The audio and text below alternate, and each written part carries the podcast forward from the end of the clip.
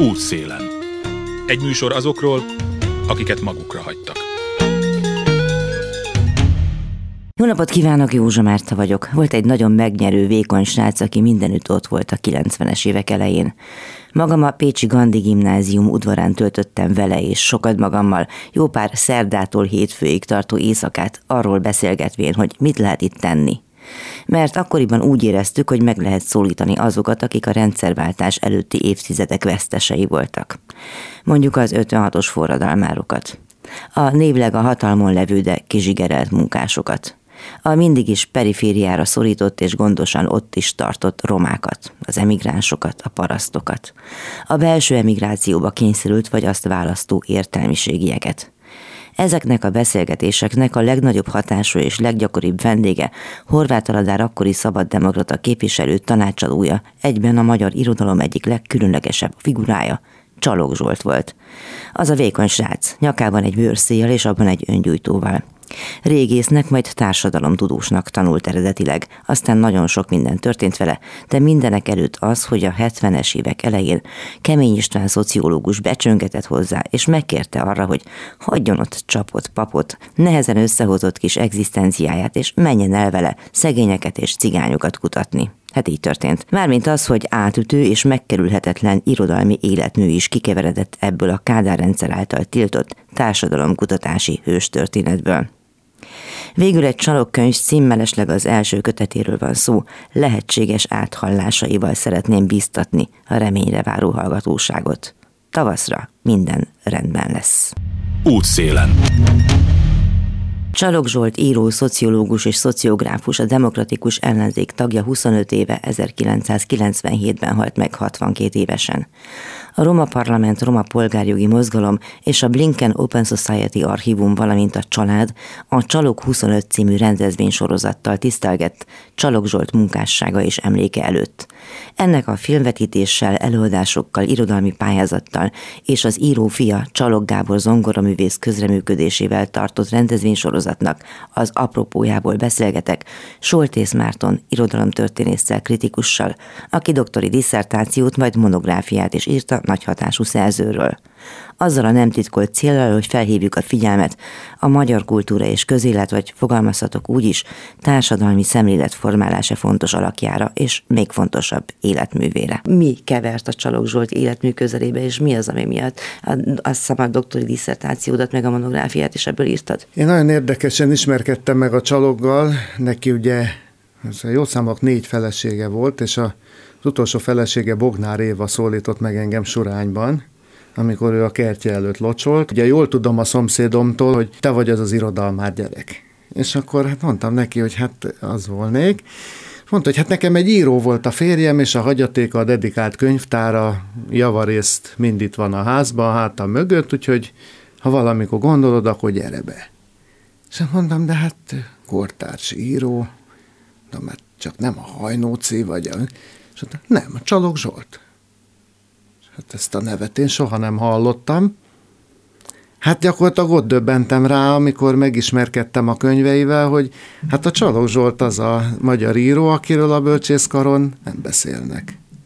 Tehát tulajdonképpen egy olyan szűz terepre tévedtem, ami hát mindenféle szempontból felfedezésre vár.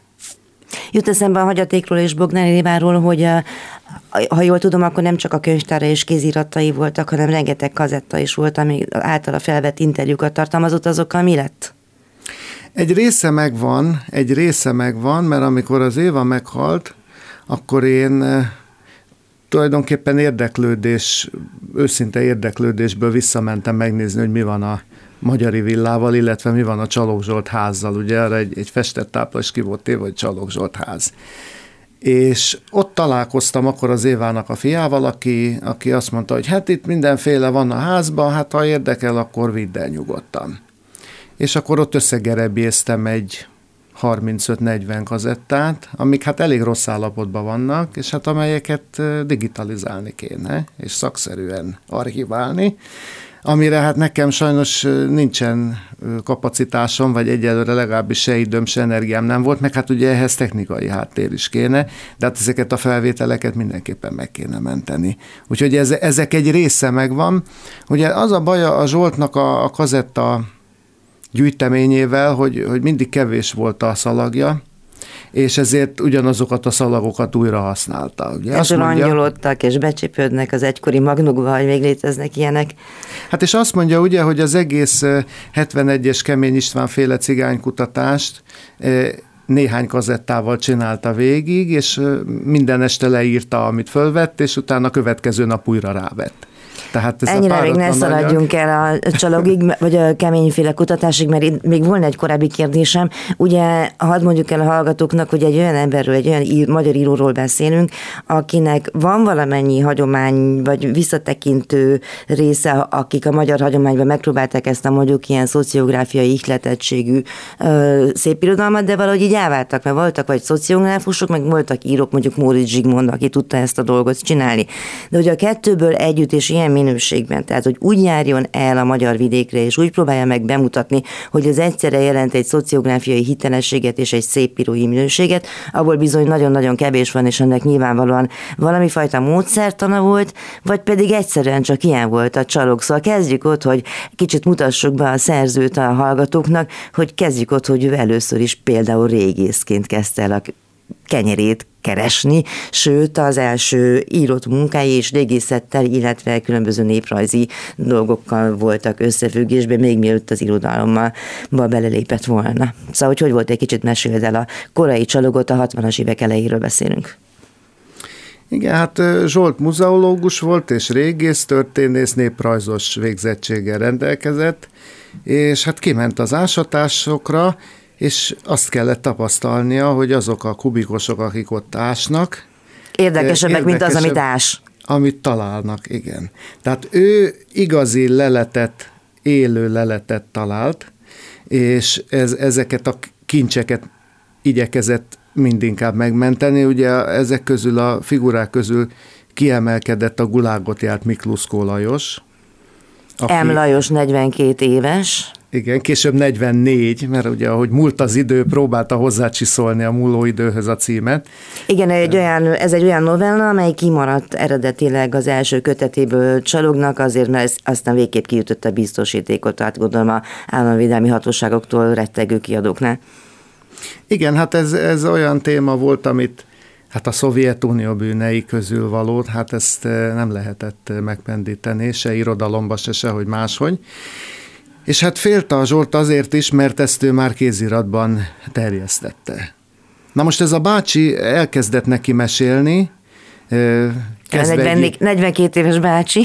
42 éve elkezdett vele bakalódni, hogy te jártál-e a Szovjetunióba, mert én bizony jártam. És te ettél embert, mert én bizony ettem. Bizony ettem. És akkor, és akkor így kezdődött ez a beszélgetés, és rá kellett döbbennie, hogy abban a pillanatban, ha ő ezt megpróbálja leírni, vagy legalábbis jegyzeteket készíteni, akkor ez az ember abba hagyja a beszédet, mert mert hát a korábbi tapasztalatai erre intették, hogy erről a dologról, erről nem lehet beszélni, ez az, amiről hallgatni kell.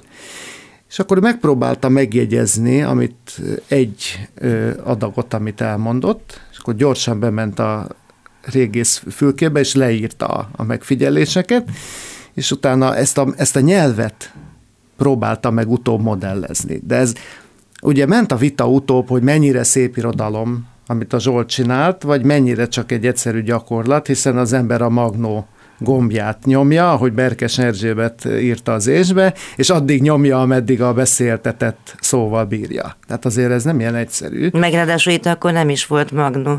Tehát még szó ez... nem volt magnóról, igen, ez, ez abszolút modellezés, ez esztétikai munka, tehát létrehozni a valóság hiteles mását.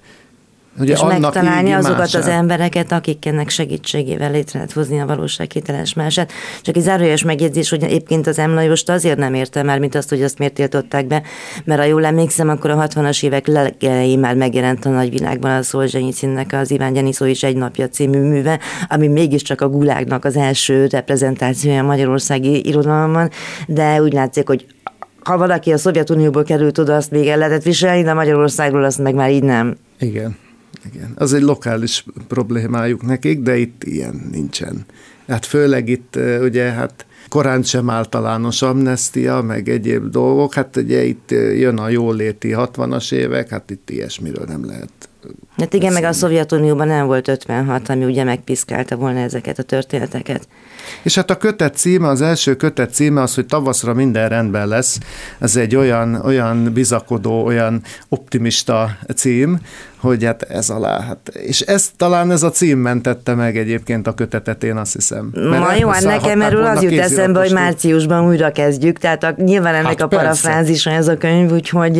Ez egy játékos kétfenekű cím, igen, ez egy Természetesen. Hogy látod, hogy mindig a Móricz boldog emberét szokták emlegetni, de hogy milyen hagyományai vannak annak a munkának, amit a csalok csinált, vagy neki egyszer csak volt egy ilyen élménye, hogy meghallotta, hogy hogyan beszélnek a kubikusok, aztán a cigányok, aztán a munkások, aztán a lágert járt emberek. Szóval, hogy hogy látod ennek az eredetét egy 600 oldalas könyv megírása után? Hát Pócséva nagyon sokat segített nekem. Pócséva az első felesége, aki néprajzolt Csalok Zsoltnak. Hogy miket olvasott miket szeretett olvasni, és melyek voltak azok a Salingernek a kilenc története, hogy, hogy mi volt, a, ami, ami úgy, úgy, és hát Móricz boldog embere természetesen, de hogy, hogy ez nem, semmiképpen nem tekinthető olyan fajta irodalmi előzménynek, amilyen, ahogyan klasszikus értelemben, mert a Zsolt nem is volt olyan klasszikus értelemben vett író, mint azok az írók, akik eh, kávéházak asztalánál üldögélve szerkesztőségi cikkekkel kezdik, és, és valahogy eleve ezt az esztéta irodalmi nyelvet ismerik meg. Tehát ő olyan író volt, aki, aki a kisfiúkori naplói szerint repülő pilóta szeretett volna lenni. Minden szeretett volna lenni, csak nem író. Volt, és minden mindig azt mondta, hogy öt évente új szakmába kezd. Pontosan. Tehát nem volt az a klasszikus író, aki, aki hivatásszerűen ül az íróasztalnál és, és dolgozik, hanem az a típusú komplex értelmiségi szerepet képzelt el magának, hogy ő kimegy a terepre, gyűjt a megfigyeléseit, azokat aztán gondolattá alakítja, és, és azt, mint egy üzenetet megpróbálja közvetíteni. Persze szövegeken keresztül, és a szövegekkel rengeteg munka van. Ugye azt is meg lehet külön majd nézni, hogy hogyan működött az ő műhelye, hogyan, hogyan alkotott szöveget, de ez, ez, ez azt mondja, ez szakmai kérdés, de, de az, az pedig az emberi kérdés, hogy ki, ki, kell menni a, ki kell menni a terepre. Szerinted lehet ezt tanítani? Ugye most, hogy a rendezvénysorozatban a Litára is hirdetett egy rövid novella pályázatot, ami a Csalog Zsolt emlékére, és szóba került, hogy ezt érdemes volna folytatni, és hogy ki lehetne találni, hogy tanítani lehetne azt a módszertant, ahogy a Csalog működött. Neked mi erről a véleményed? Hát érdekes a módszertan. Most ugye megjelent a, az Egresi Zoltánnak a Jóka harangja című könyve, ami a Csalog 1978-as, majd 85-ben újra bővítve is megjelent parasztregényének a, a a műfajtársa vagy rokona, hiszen itt is egy parasztasszony beszél, az első betűtől az utolsó betűig, ez, egy, ez is egy monológ, tehát az irodalmi formát azt, azt nem haladta meg az idő. És ha megnézzük H. Jánosnak a Mamikám című könyvét, akkor látjuk, hogy, hogy nem haladta meg az idő. Hogyha azt nézzük, hogy a szemléletmód, a, a szociografikus szemléletmód hát Nádas Péter Rémtörténetek című új kötetének a borítóján ott van Csalog Zsolt neve is, Decki Saci most írt monográfiát Tarsándorról, tehát azt kell mondani, hogy ennek a fajta... Eh, Borbély Szilárd. Borbély Szilárd, e, persze nincs tenne. Ennek a fajta szemléletmódnak, ennek a valóságfeltáró hevületnek, ennek igenis, igenis van, van aktualitása is, és, és van iránta érdeklődés.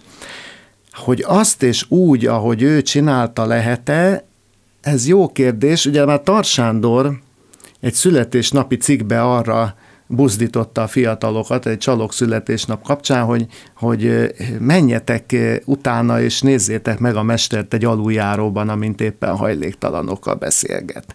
Tehát, hogy egy ilyen mester figurát is láttam én mindig magam előtt, amikor az ő hagyatékával foglalkoztam, egyfajta példát, egy emberi példát, amit lehet követni. Hogy aztán a módszert azt, azt lehet-e követni, és hogy egyáltalán... Lehet-e tanítani, nekem ez a kérdés. Lehet-e tanítani? Hát sem, mindenképpen csak példamutatással lehet tanítani. És az, az példaszerű, hogyha, hogyha beszélünk róla, hogyha felolvasást rendezünk. Hát ez a Csalok 25 programsorozat, én azt hiszem, hogy, hogy ez neki odafönt nagy örömöt okozott, hogyha látott minket, és pedig nyilván látott minket. Útszélen. Egy kis ízelítő abból, amit láthatott, hallhatott például Csalog Zsolt odafentről. A Burakároly galériában Havas Gábor szociológus szerkesztett egy felolvasó stafétát. Pályatársak, írók, szociológusok, újságírók, aktivisták adták egymás kezébe a mikrofont. Most német Gábor írót hallják a Vasember Tengert akartam látni című csalok kötetből olvas fel. Állok a satupad mellett, dolgozok. Már 17 éve ebbe a gyárba, 18. éve nem 8 órát naponta, hanem 12-t, mert munka az rengeteg van nálunk, ember meg nincs. Dolgozok 12 órát, hozzá még a mosakodás, átöltözés, ez az. Majd 13 órát itt töltök naponta. Legtöbbször, még vasárnap is. De nem panaszkodok érte, dupla nyereség. Egy az, hogy keresek, mert sokat keresek, 5000-en fölül keresek, de sokszor megvan a hat is.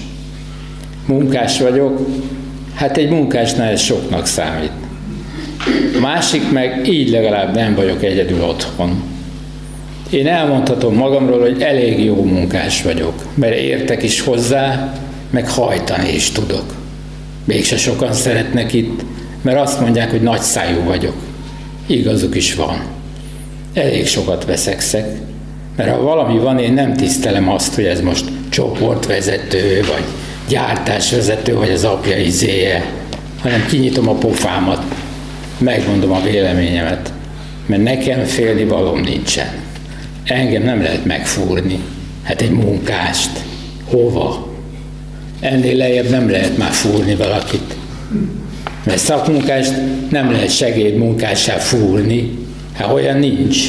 Hát én rám itt szükség van. Már egy szakszervezeti bizalmit meg lehet fúrni. Egy művezetőt, igazgatót pláne meg lehet fúrni, mert nincs rá szükség. Ha megfúrják, húszat is lehet helyette találni.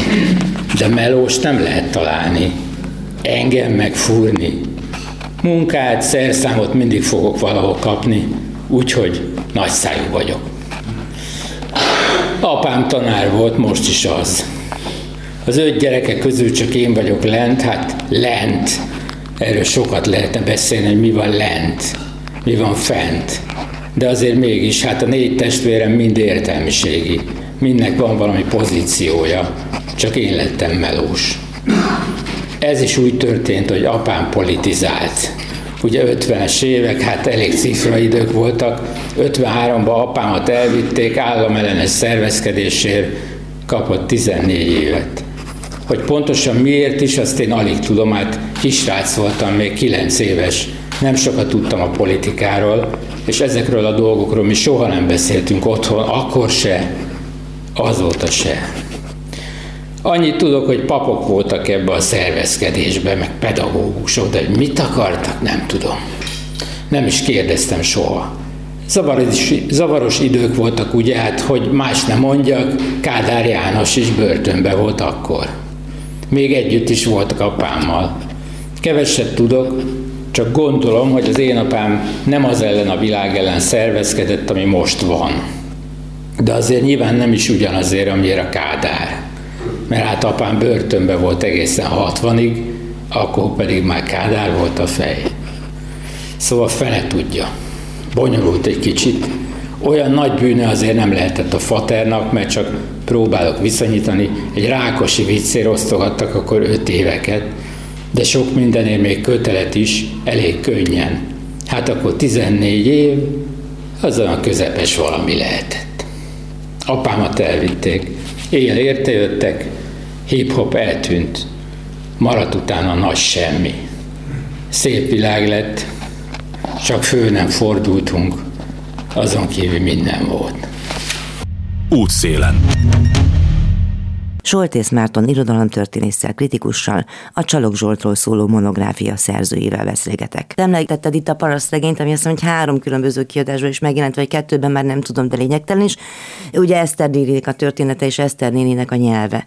És van egy olyan sztoria a Csalognak, hogy ő legépeli ugye ezeket a kazettákat, amiket mond egy az egybe az interjú anya, és akkor utána pedig szöveget csinál belül az írói kompetenciájával. És hogy amikor Eszter néni meglátta a saját szövegét egy az egybe leírva, akkor azt mondta, hogy ez, nem, én így nem így beszélek, viszont amikor meg már a csalog áttette az általa konstruált írói nyelven, akkor azt mondta, hogy na ez így teljesen rendben van, ez így oké. Okay. És ezek tényleg nagyon nehezen tanítható dolgok is, ugyanakkor meg arra nagy szükség van szerintem, hogy a közönség ezeket szeresse, és gondolja azt, hogy olvassa, mert különben nem fogja megismerni azt az országot, amelyikben élünk.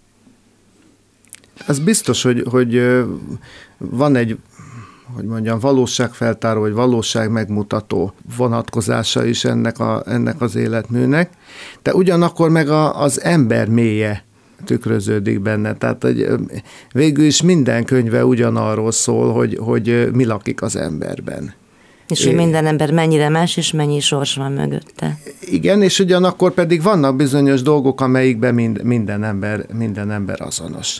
Tehát a, ha a, a Szőkére festem a hajamat című cigányportréból indulunk ki, ami a kilenc cigányban van, és ami ugye arról szól, hogy a, a szép cigány kislány szőkére festi a haját, hogy, hogy, hogy kiváljon a saját e, közegéből, hogy elkülönböződjön, a rasszjegyeket is levetközze magáról, ugye a tökéletes asszimiláció érdekébe.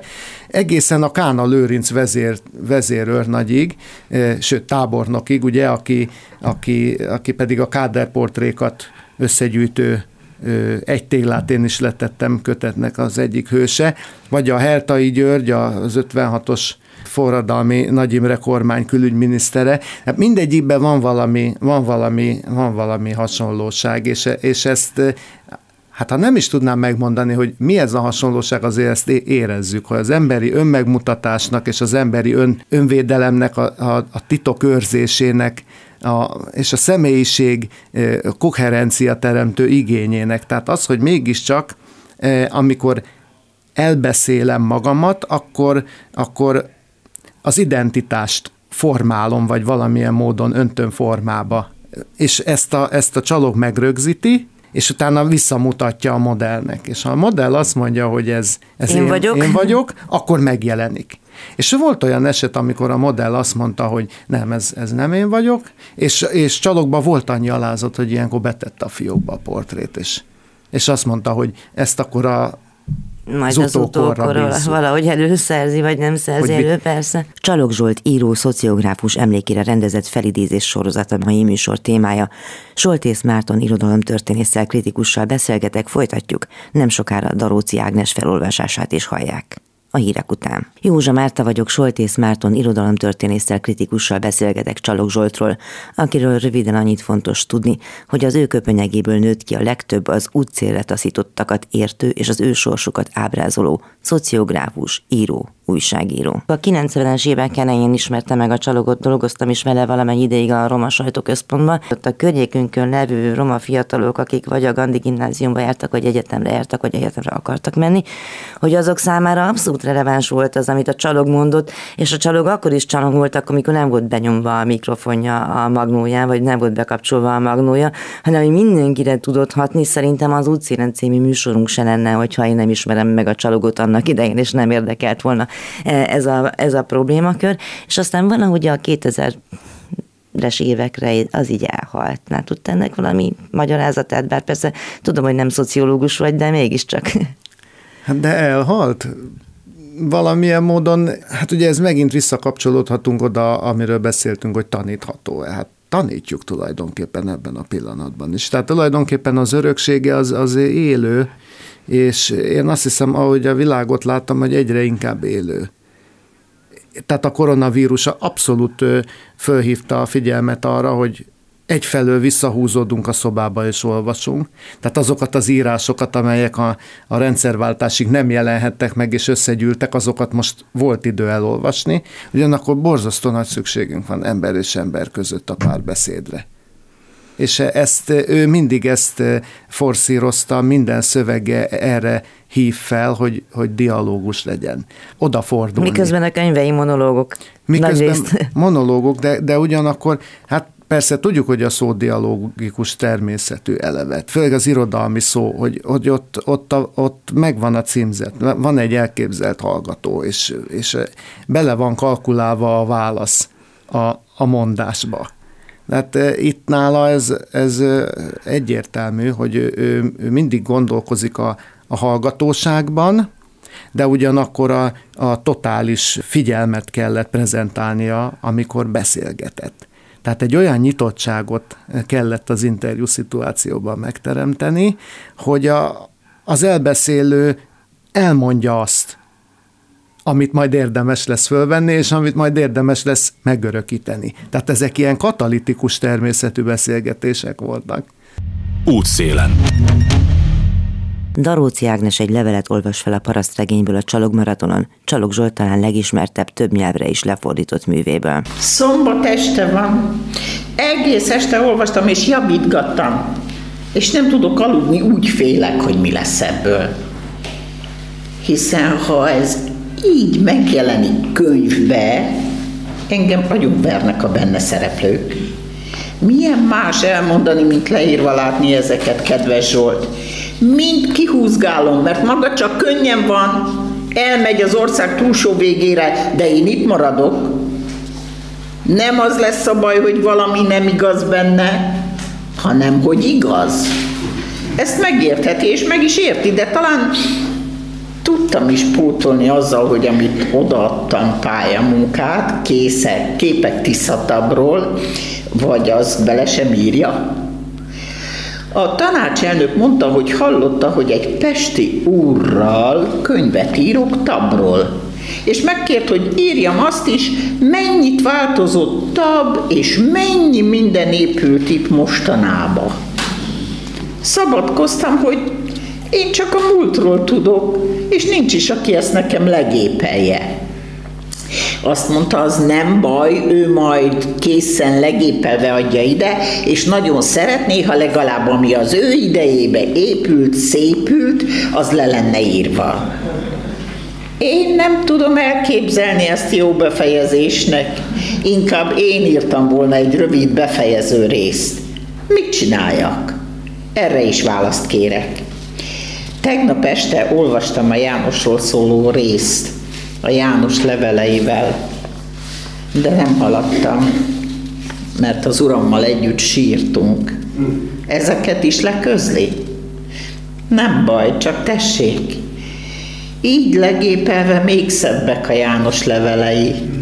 Mindegyikből az ő gondoskodó szeretete árad. Ó, de szívszorítóan érzem, mit vesztettem én vele. Olvasta a keresztanyja is, és megsiratta ő is. Kérte, adjam neki a legépelt leveleket, de hát mondtam, hogy ez az írás már nem az enyém.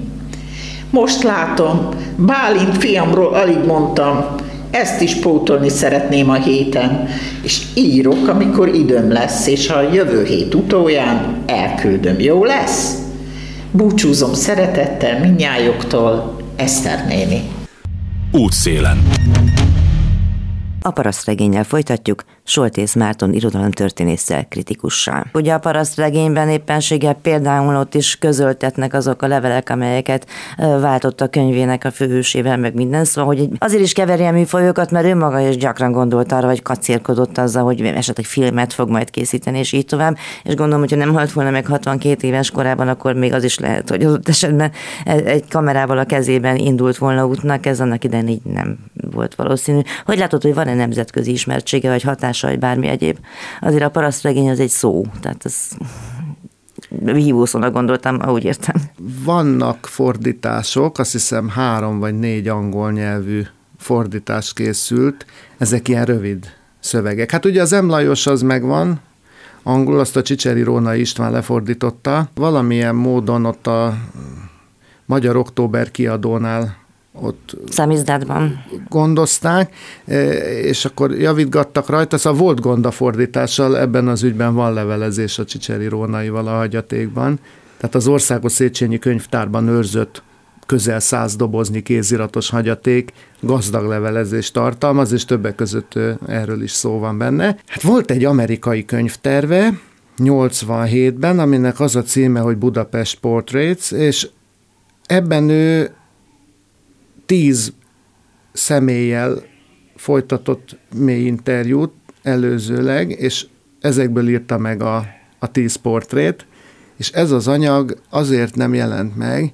mert az amerikai kiadó aztán a 90-es évek közepén járunk, eh, beleavatkozott abba, hogy mit írjon bele, mit hagyjon ki, mit tegyen még bele, ezt itt írja egy kicsit át, és mondta, hogy nem, nem. Hát ezen túl vagyunk már ezen a Túl hát igen, mert hogy ő volt a 80-as években már soros ösztöndíjjal Amerikában, és elég sokat tartott. 82-től, igen. Elég sokat volt ott, meg ugye Jávor Istvántól, aki portréfilmet is készített Csalogról, tudjuk azt, hogy filmtervük is volt, tehát hogy ezeket az embereket, akiket ő végig interjúzott, ezeket fel lehetett volna venni akár filmre is, de hát meg volna volna. Tehát nyilván az emigrációnak is voltak olyan nagy személyiségei, akiket érdemes lett volna megörögíteni, olyannak, aki tudja, hogy ezt hogy kell csinálni. És az, azért is említettem, hogy ennek volt ez az amerikai könyv, mert ennek megvan a kézirata. Megvan a magyar kézirat is, szétszórva, mert egy része az osában van, a másik a nyílt társadalom a, a Rivumban. Igen, a másik fele pedig a Széchenyi könyvtárban, és még egy része nálam van, mert ezeket ajándékba kaptam, meg különböző személyi hagyatékokból eh, mentettem de össze lehetne állítani egy kétnyelvű kötetet neki, és azt hiszem, hogy ez egy nagyon nagy munka, de, de Turi György kollégám nagyon lelkes, hogy ezt valamilyen módon kivinni a, az Egyesült Államokba és megjelentetni pótlólag teljes egészében. Tehát azok nélkül a húzások, csonkítások és bővítések nélkül, amelyeket ez az amerikai kiadó akart volna. Jól lehet, mert valószínűleg, hogy az eredeti szereplők egy része vagy jó része nincsen már életben. Igen, de, de mégis maga a szöveg izgalmas. Tehát ugye ez fölmerült, hogy ez csak szociofotó, vagy valóság ábrázolás, tehát híradás egy korból, és mint ilyen elévül, vagy van ilyen vonatkozása is, ugyanakkor teljes értékű műalkotás, amelyet szépirodalmi szövegként, poétikai, lélektani, biopolitikai és mindenféle szempontból lehet elemezni. És én azt tapasztaltam, és erre tettem kísérletet a doktori dolgozatom, hogy ezt bizonyítsam, hogy bizony a második verzió az igaz, hogy van a, a korát idéző üzenete és tartalma ezeknek a szövegeknek, hát ezt ostobaság volna tagadni, és... A Don Quixote-nak is van. van. De ugyanakkor teljes értékű szöveg, és, és talán most, hogy egy ilyen új történetiség felé mozdul el az irodalom, már úgy értem, hogy újra történeteket írunk, és kevesebb a, kevesebb a reflexió és, és több, a, több az elbeszélés, több a, a történet. Most abszolút, abszolút aktuálisak ezek a, ezek a rövid történetként elmondott lélektörténetek, mert tulajdonképpen minden egyes portré egy lélektörténete.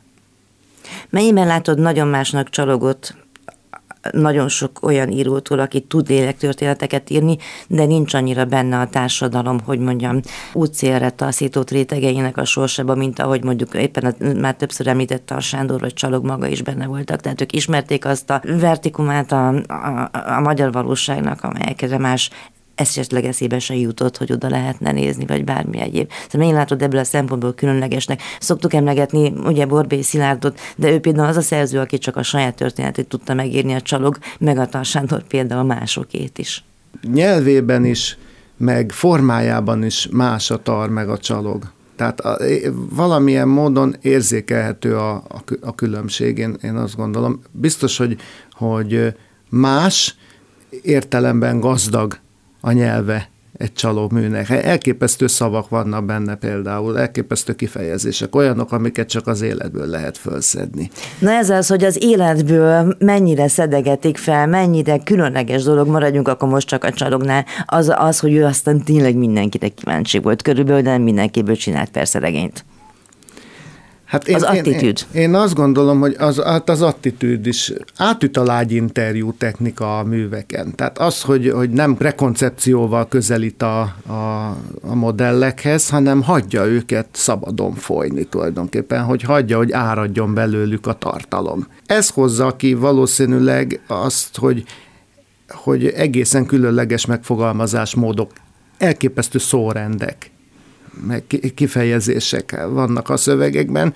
Ezeket egy, egy irodalmi műhelyben, hát Svettan Todorov mondja, hogy a, a fantasztikum a létben van, és nem a prózában. Hát igen, tehát szó szerint erről van szó, hogy, hogy az emberi fantasztikumot a maga nyersességében megtalálja, és akkor azt utána beépíti a szövegbe.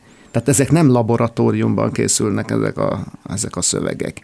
És nincsen bennük, ez nagyon érdekes, hogy nincsen bennük semmi kacsintás a kortárs író közösség felé.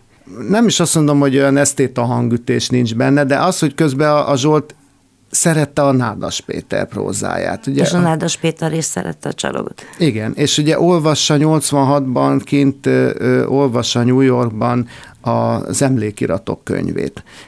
Ugye ír egy játékos novellát a Eszterházinak is, sőt ő kezdeményezze, hogy legyen egy, egy, egy rondójáték, egy olyan kortárs elbeszélő kötet, egy olyan gyűjtemény, amiben nyolc kortárs prózaíró a tőle jobbra ülőnek ír egy novellát. És ő még ki is találja, hogy mi legyen a sorrend, ki kinek írjon, és el is készül belőle egyébként valamennyi, és a, a, az ir, irodalmi műveiben a egyszerre irodalmi és emberi műveiben még sincsen benne eh, semmiféle felismerhető közös nemzedéki esztétikai program. Nincsen benne üzenet az írótársaknak. Tehát tulajdonképpen maga a, maga a teljesítmény volt az üzenet de elismertsége, ahogy gondolom, így volt a kortársak körében, tehát nem tudom én Petritől Hajnócig, vagy, vagy bármi egyébben, ő azért egy jegyzetíró volt, és valahogy mégsem lett csalogból divat, bár most úgy beszélek, hogy miközben egyébként az én saját személyes buborékomban van ilyen divat, hogy csalogdivat,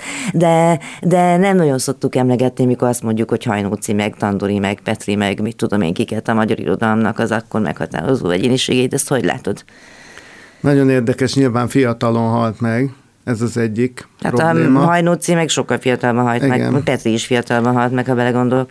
Érdekes, hogy voltak-e akolitusai az életműnek, hát most anélkül, hogy magamra mutogatnék, nem nagyon találkoztam úgy kutatótársakkal, akik úgy, úgy ezt vitték volna. Egy, egy-két kitűnő szakdolgozat született, közöttük a egy történész, Tóth Eszter Zsófia is írt szakdolgozatot a csalogról, és visszakerestem a Pázmány Egyetemen két szakdolgozat is született róla, tehát igazság szerint érdeklődés volt iránta, és aki elmélyült a műveiben, az megtalálta benne azt a pluszt. A flót. A flót. De valahogy igen, nem, körülötte nem alakult ki kultusz egyelőre.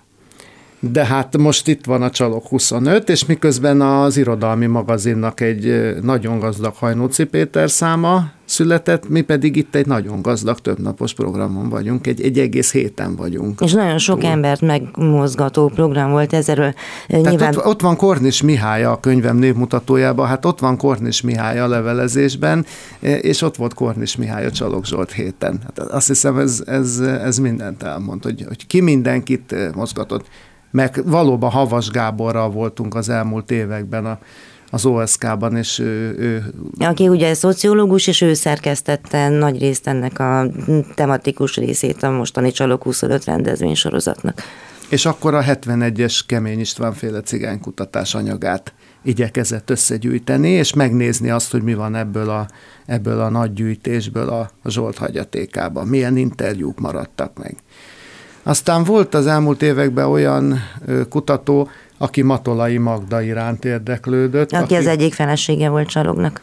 E, barátnője volt a, barátnője volt a Csalognak, ön, őt nem vette feleségül. Minden esetre a Magdával együtt dolgoztak, hát a szó minden értelmében társak voltak egy időszakban, és hát Matolai Mária Magdolna az egyik olyan figura, aki a korszakból, aki részt vett ugyan a szamizdatgyártásban, rengeteg interjút csinált, publikált együtt a Zsoltal folyóiratban, a Komlói Kultúrházról, meg mindenféléről. Tehát egy, egy aktív gyűjtő volt, és egy nagyon lelkes aktivista, és mégis valahogy megfeledkezett róla a, a korszak, amikor tragikus hirtelenséggel elhunyt, akkor a barátai összeállítottak ugyan egy szamizdatot a, a Magdi emlékére, amiben egy Petri György vers is van, ami benne van a Petrinek a, a válogatott köteteiben, gyűjteményes köteteiben is, de, de ő is egy olyan figura, akinek a portréját még meg lehetne írni.